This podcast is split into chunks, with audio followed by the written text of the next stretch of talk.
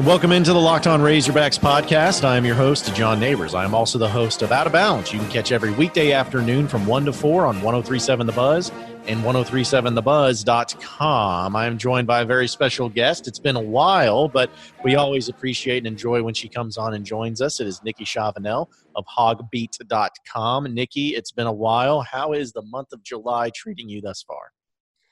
It's not bad at all. Um, but you know, I'm going down to Texas next week, and then I was supposed to go to Florida for my best friend from college's wedding. She was supposed to have it like you know four months ago, then moved it, and didn't think the coronavirus would still be a thing. like a lot of us hoped it wouldn't, but alas, uh, they've canceled that. So I lose some of my fun vacation plans for this month. But other than that, we'll just be on the computer looking out for news about if things are going to happen or not. Yeah, I think that's kind of where we're all at and just kind of waiting and seeing. But I, I want to start just with, you know, what you guys got going on at HawgBeat because since we were able to catch up about a month ago, uh, you know, there's been some things that have happened, but still, as you mentioned, sports are still kind of mysterious and up in the air as far as if they're happening in the fall. So, what has been going on over at HawgBeat for the past month? Just kind of trying to make sure that you guys are keeping up some good content for all of your readers. Well, uh, just to make sure everyone, you know, knows who they're talking about and stuff like that, we are doing our roster rundown, which is just every single scholarship player because a lot of people forget. Uh, there have been a lot of non-contributors on the team that you know might finally be able to contribute something. So we're through TJ Hammonds today. So TJ, great example of a guy who has shown some stuff, but still can't get more than like 40 snaps a season. I don't understand why. I mean, he, I know he's been injured a little bit, but anyway, still think he has a lot to contribute. So we've been going through all that and also refreshing people's memory on the new signees that just got to campus because a lot of people, you know, the class, even myself, I don't know those kids as well as I would like to. They signed in such a rush that a lot of people are like, oh, yeah, I do remember we got that guy, but I have no idea who he is. Uh, so we've been refreshing that. And then thankfully, Arkansas's recruiting hasn't been bad uh, over the last month, even though I'd kind of thought they'd run out of guys that they were getting close on. The peer pressure has been very real for these prospects. Like they see everyone committing and they just kind of are like, I've never seen this school before, but you know, Sam Pittman's a nice guy. Let's see what they got. Um, so they've added like I want to say four, maybe three guys since we last talked. So and, and they lost one. Well, lose one. Yeah, because I I remember uh, last time we talked, they were kind of still in the process of you know talking with guys, and uh, and we can jump into that uh, here in just a bit about as far as the new commitments. But since you brought up T.J. Hammonds in, in the early going, that is i think that that might be one of the biggest mysteries of razorback football over the past i mean geez three or four years where eh, very seldom do you see players that have such a great ability that's showcased on the field. Like it's one thing to hear about it but it's one thing to see it. And we were able to see tj hammonds in a lot of different places in different regards really showcase speed which arkansas has desperately needed but yet it seemed like either coach, Bret Bielema or Chad Morris, was so reluctant and kind of just unleashing it, where it's like you feel like to be a guy you want to unleash. Arkansas is used to big game breakers that can score from anywhere on the field. And when you have one of those guys, it's like, hey, get that guy the ball as much as you can. So you said you don't really understand why. So my question would be, so what is your theory then? What is your theory as to why TJ Hammonds has not ever been that guy that was featured as much as he should have been. I don't know. Maybe you probably know better than me because he came in the same class as Devwah Whaley, and then Devwah just ended up kind of taking over the role. Um, but you know, during TJ's sophomore year, you had three guys ahead of him, including Chase Hayden, who got injured but still had more snaps than TJ. So like then Rakeem Boyd gets here and Devwah is the incumbent backup, and it's there's just never any room for TJ, and then he's flip flopping between you know working with the running backs and working with the wide receivers, so he never really gets to establish a role with the team. Um, the offense is a mess, so it's like we can't even get Treylon Burks the ball. How are we going to get it to TJ Hammonds? Like they don't even know what they're doing with these guys. Um, and I think that's the case for TJ. And then he um, missed a spring uh, before this last season because he got in some academic trouble and he had to go off the team. Then he became a walk on for a season. And I don't think Chad Morris was ready to just, you know, totally forgive him. But he's got a clean slate with Sam Pittman. Pittman says he's done everything he's been asked to do and he's back on scholarship. So congrats to TJ. I hope he shows something. He's only one of four guys who is still on campus from that 2016 class. Eight of them graduated, six of them transferred, four medically retired, one was dismissed. D. Walker, I'm sure you remember him. Oh, yeah. Um, so it's just a mess of a class, really. Um, and there were a lot of good contributors, but between him, Dion Edwards, um, Jonathan Marshall, and Micah Smith, just not a lot of production between those guys. Jonathan Marshall has a big chance to play some starting snaps at defensive tackle. We'll see.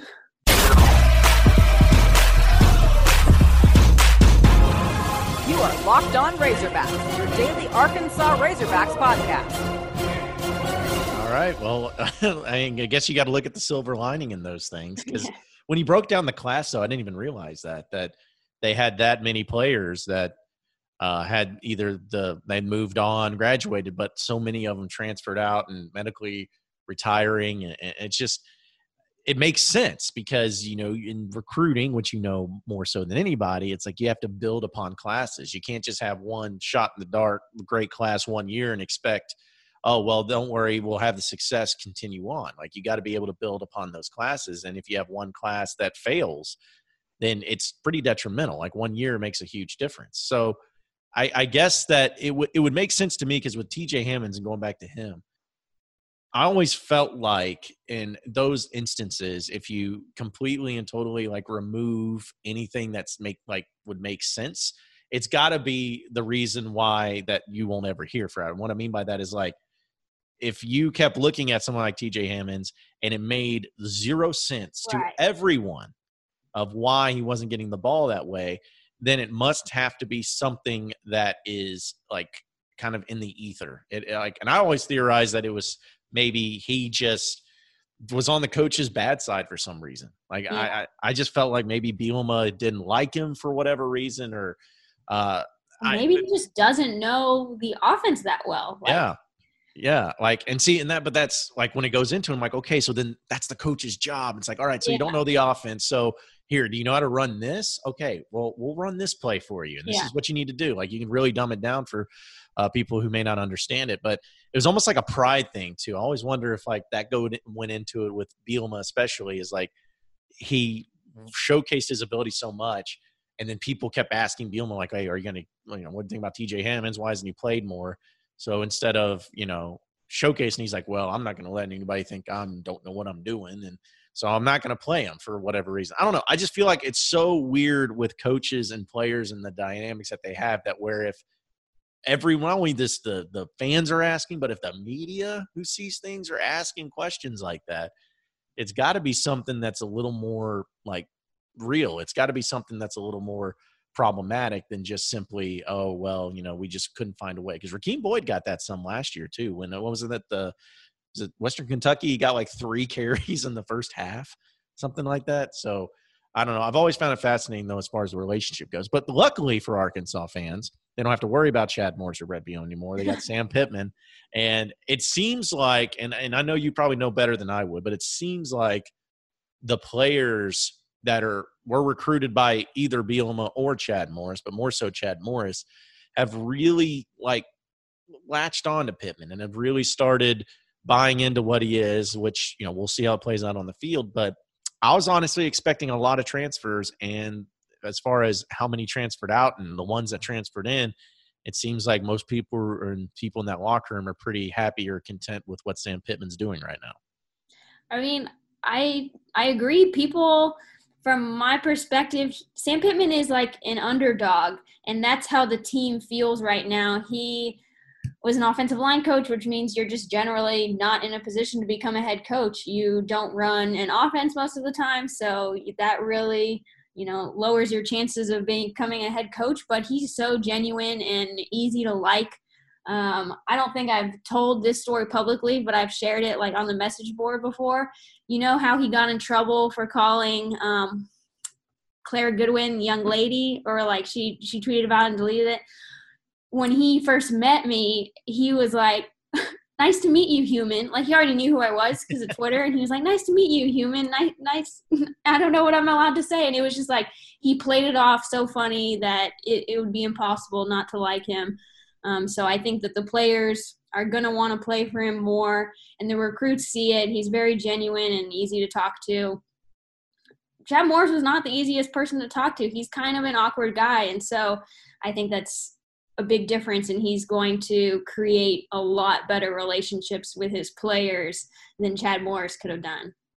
Well, two particular players I want to bring up is Treylon Burks and Trey Knox because obviously the wide receiver position has been something that they've actually had success with with uh, Justin Stepp and uh, the recruiting that's been going on there. Like we know Rakeem Boyd and what he's capable of. We know that Felipe Franks is going to be coming in, and you know I, I wouldn't I don't wouldn't think there's a high expectation for him. It's more like just do better than what we've seen over the past two years, and you'll be good. The offensive line, there's not a lot of expectations there, but it's like if you were going to put expectations on like people on the offense, it's going to be Rakeem Boyd and then Trey Knox and Treylon Burks. Rakeem Boyd's a little easier because he'll be more of a featured back, but the wide receivers can only be as good as the quarterback that throws them the ball. So we didn't see a touchdown from Treylon Burks last year, which is just asinine. And Trey Knox is a great wide receiver.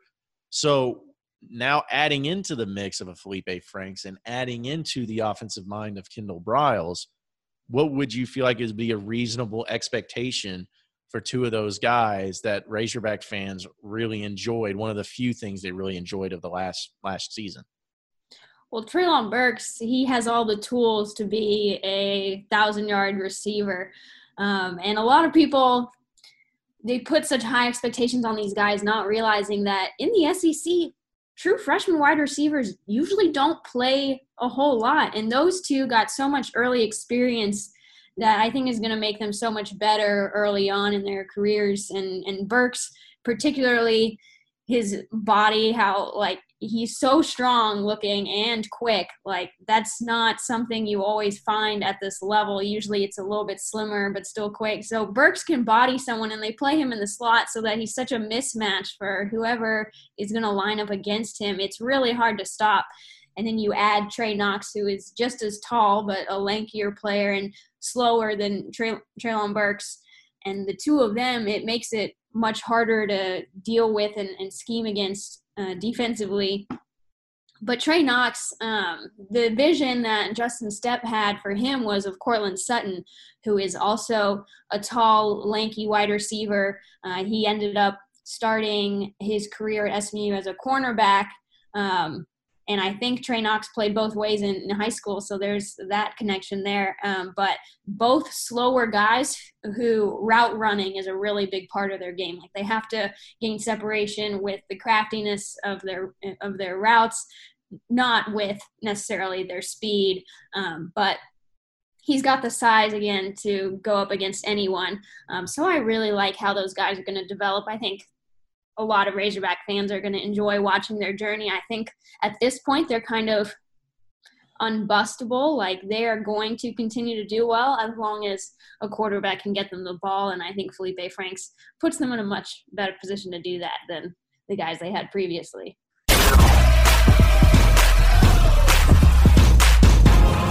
You are Locked On Razorbacks, your daily Arkansas Razorbacks podcast.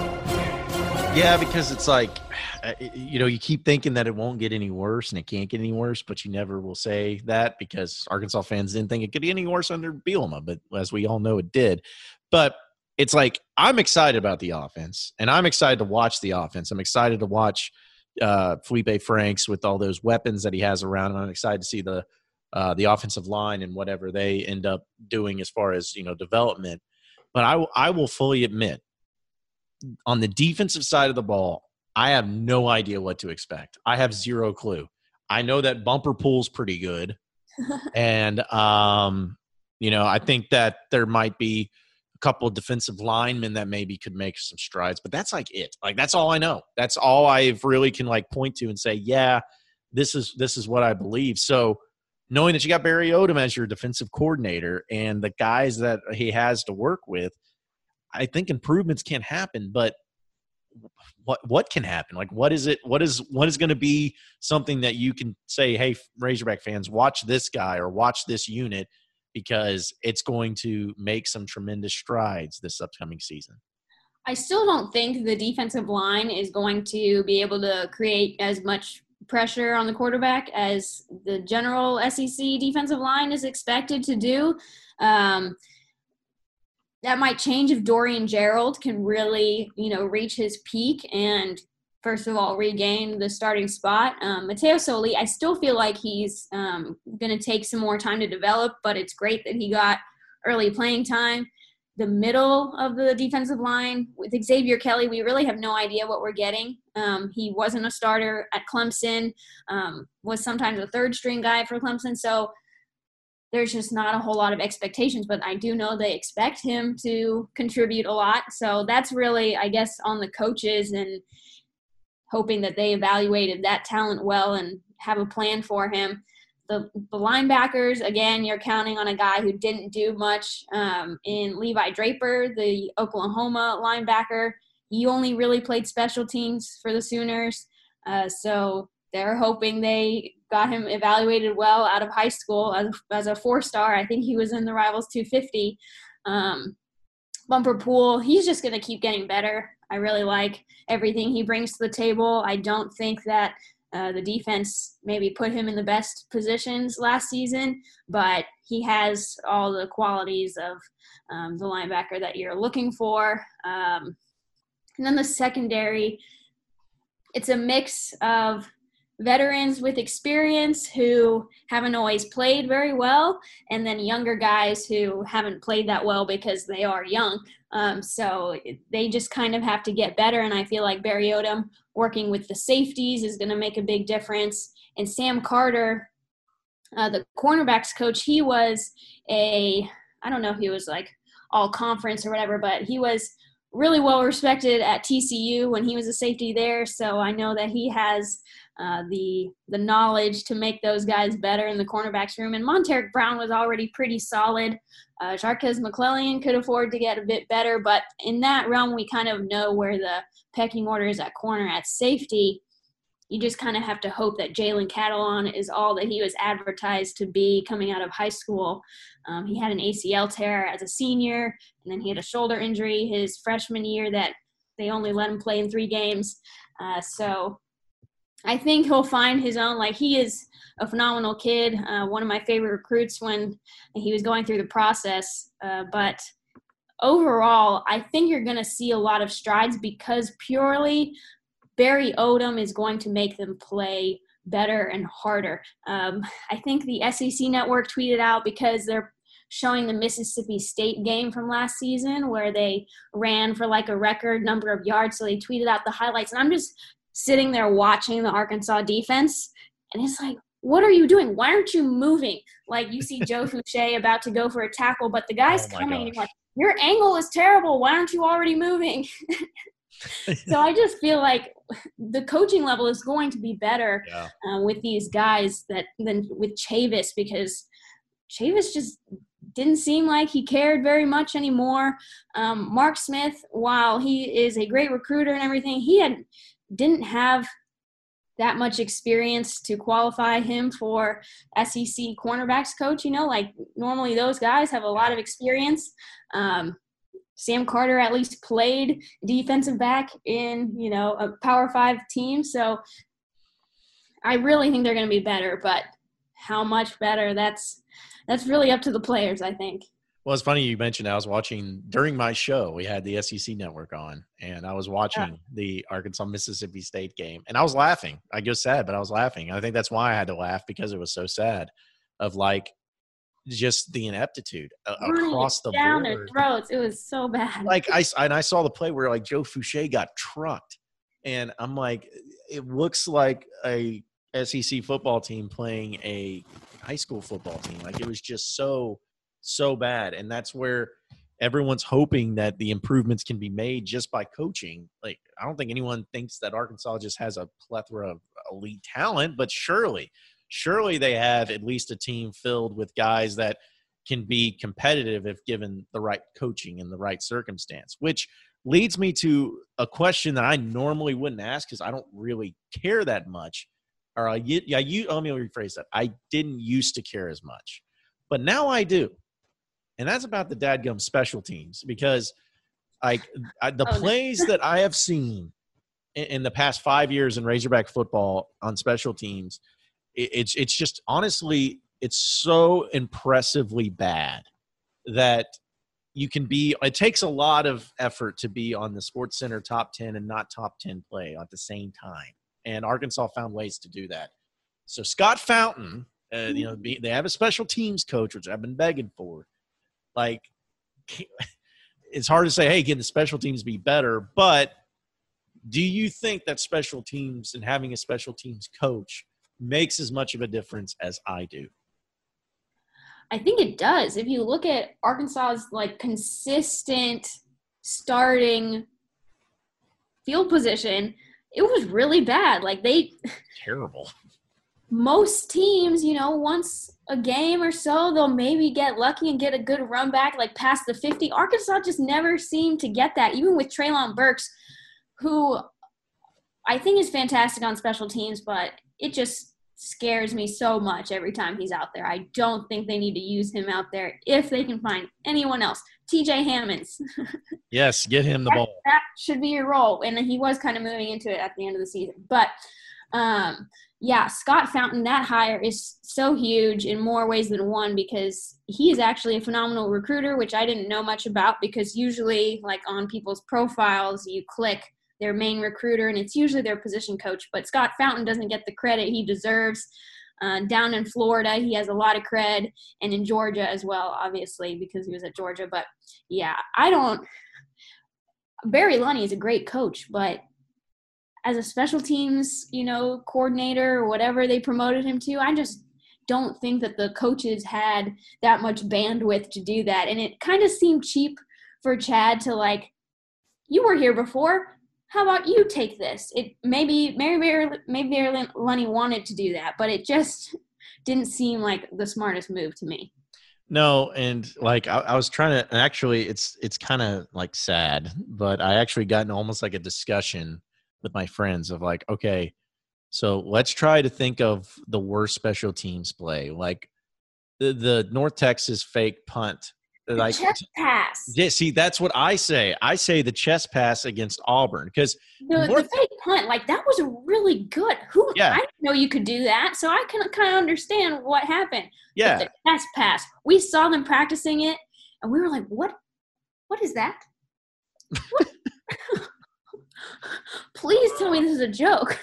it's like even if it worked, I, I like even if he caught it, like I just I don't know. Like and I've listened. You got to be creative on special teams when you're running fakes. I get it. Like, but that play in that position, I, I don't even know what. I wonder where they got it from. Where did they see it?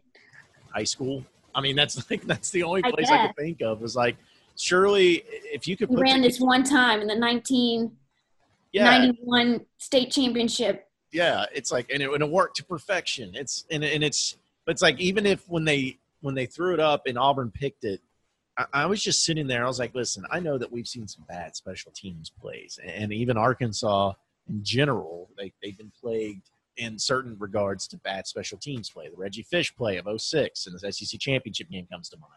I totally know what you're talking about. You do? I'm sure you do. Totally. Just know that it cost arkansas an sec championship That's all right? brutal. just just know that. But like I, I know it happens and i know mistakes happen.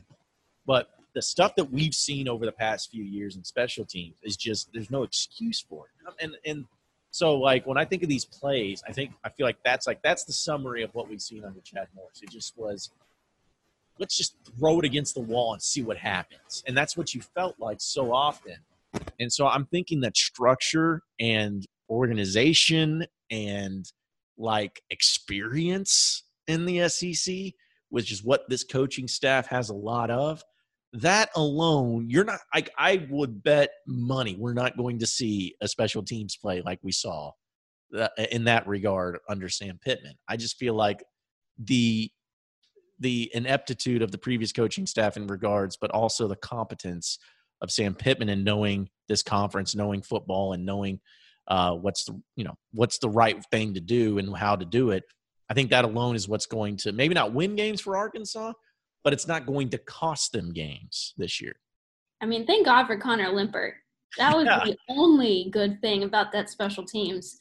And now he's gone. So we'll see. I mean, Scott Fountain has to answer that question. And I'm not going to go into it because Hutch tomorrow is writing our like special teams preview and he's really the master at that. But, and Sam Pittman, like his personality and everything the ideas and the flow of like discussion between the coaches i feel like is going to be so much healthier than what it was with i mean can you imagine like trying to like pitch an idea to john chavis no no i couldn't because i feel like it would just be hey you know we, we could hey, run how this. long you coached yeah and well, and I remember like he was didn't he make like was it one point two million dollars last year or something? It was a lot of money, yeah like it's just uh, you know, I'm know best defensive coordinator. Oh yeah, that whole thing. Everyone and I remember people honestly thought it was going to be Brent Venables. Like when Chad Morris arrived, they're like, "Oh, the Clemson connection." Brothers for him to come do that. yeah, and and then it's like, "Oh, we're going to get the best." And it ends up with John Chavis, and I was like, "Okay, you know, all right, maybe." You know, maybe still got some fire in him, but eh, we all knew it, like everything was just so disastrous. And I feel I feel better about everything going forward. And now it's just going to be a matter of you know Sam Pittman. I think has hired a pretty good staff. But when these guys leave, which like I would not be surprised if Barry Odom left after year one if he's like pretty good. Like if he turns the defense around, I think he's good enough. I don't think he should have been fired yeah. from Missouri. What's that?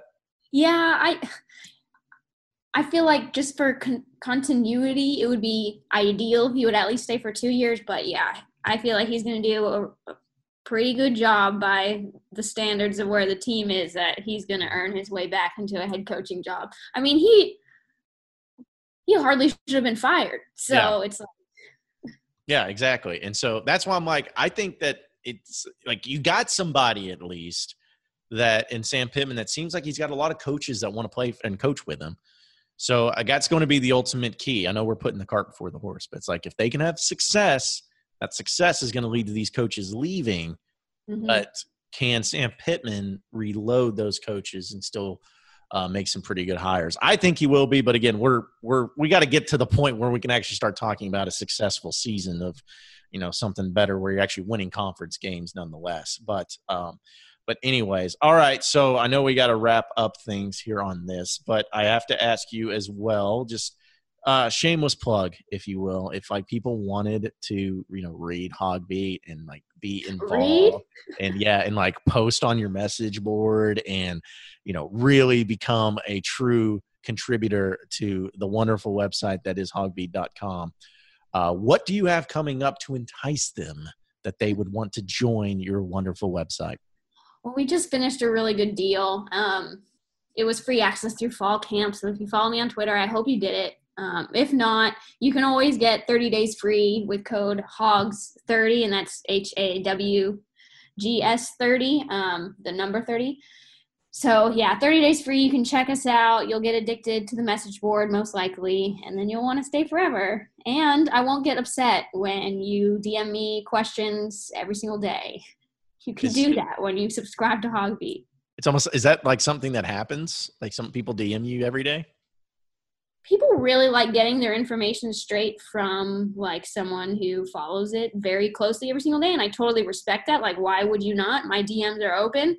But i do like after a couple questions i'm like hey do you subscribe to hawgbeat? Because you know totally should. you you clearly love razorback sports. You should be on here. You know other people will also chime in and give their thoughts too. It's fun. Some people mm-hmm. aren't about that. They just want to talk to me which is fine too.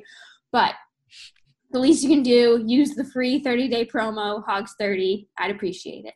There you go. Yeah. Well, the thing is, is like I get people that ask me and DM me stuff like if I if I'm in the know, and I'm like, man, I'm in radio.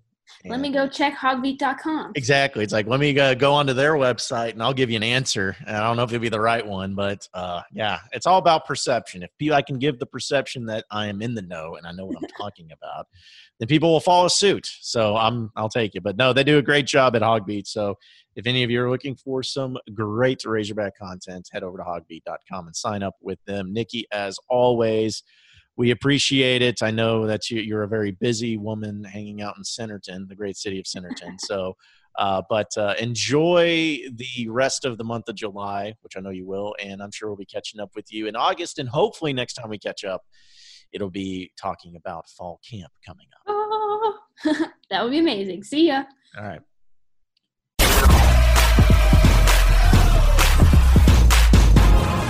You are Locked On Razorbacks, your daily Arkansas Razorbacks podcast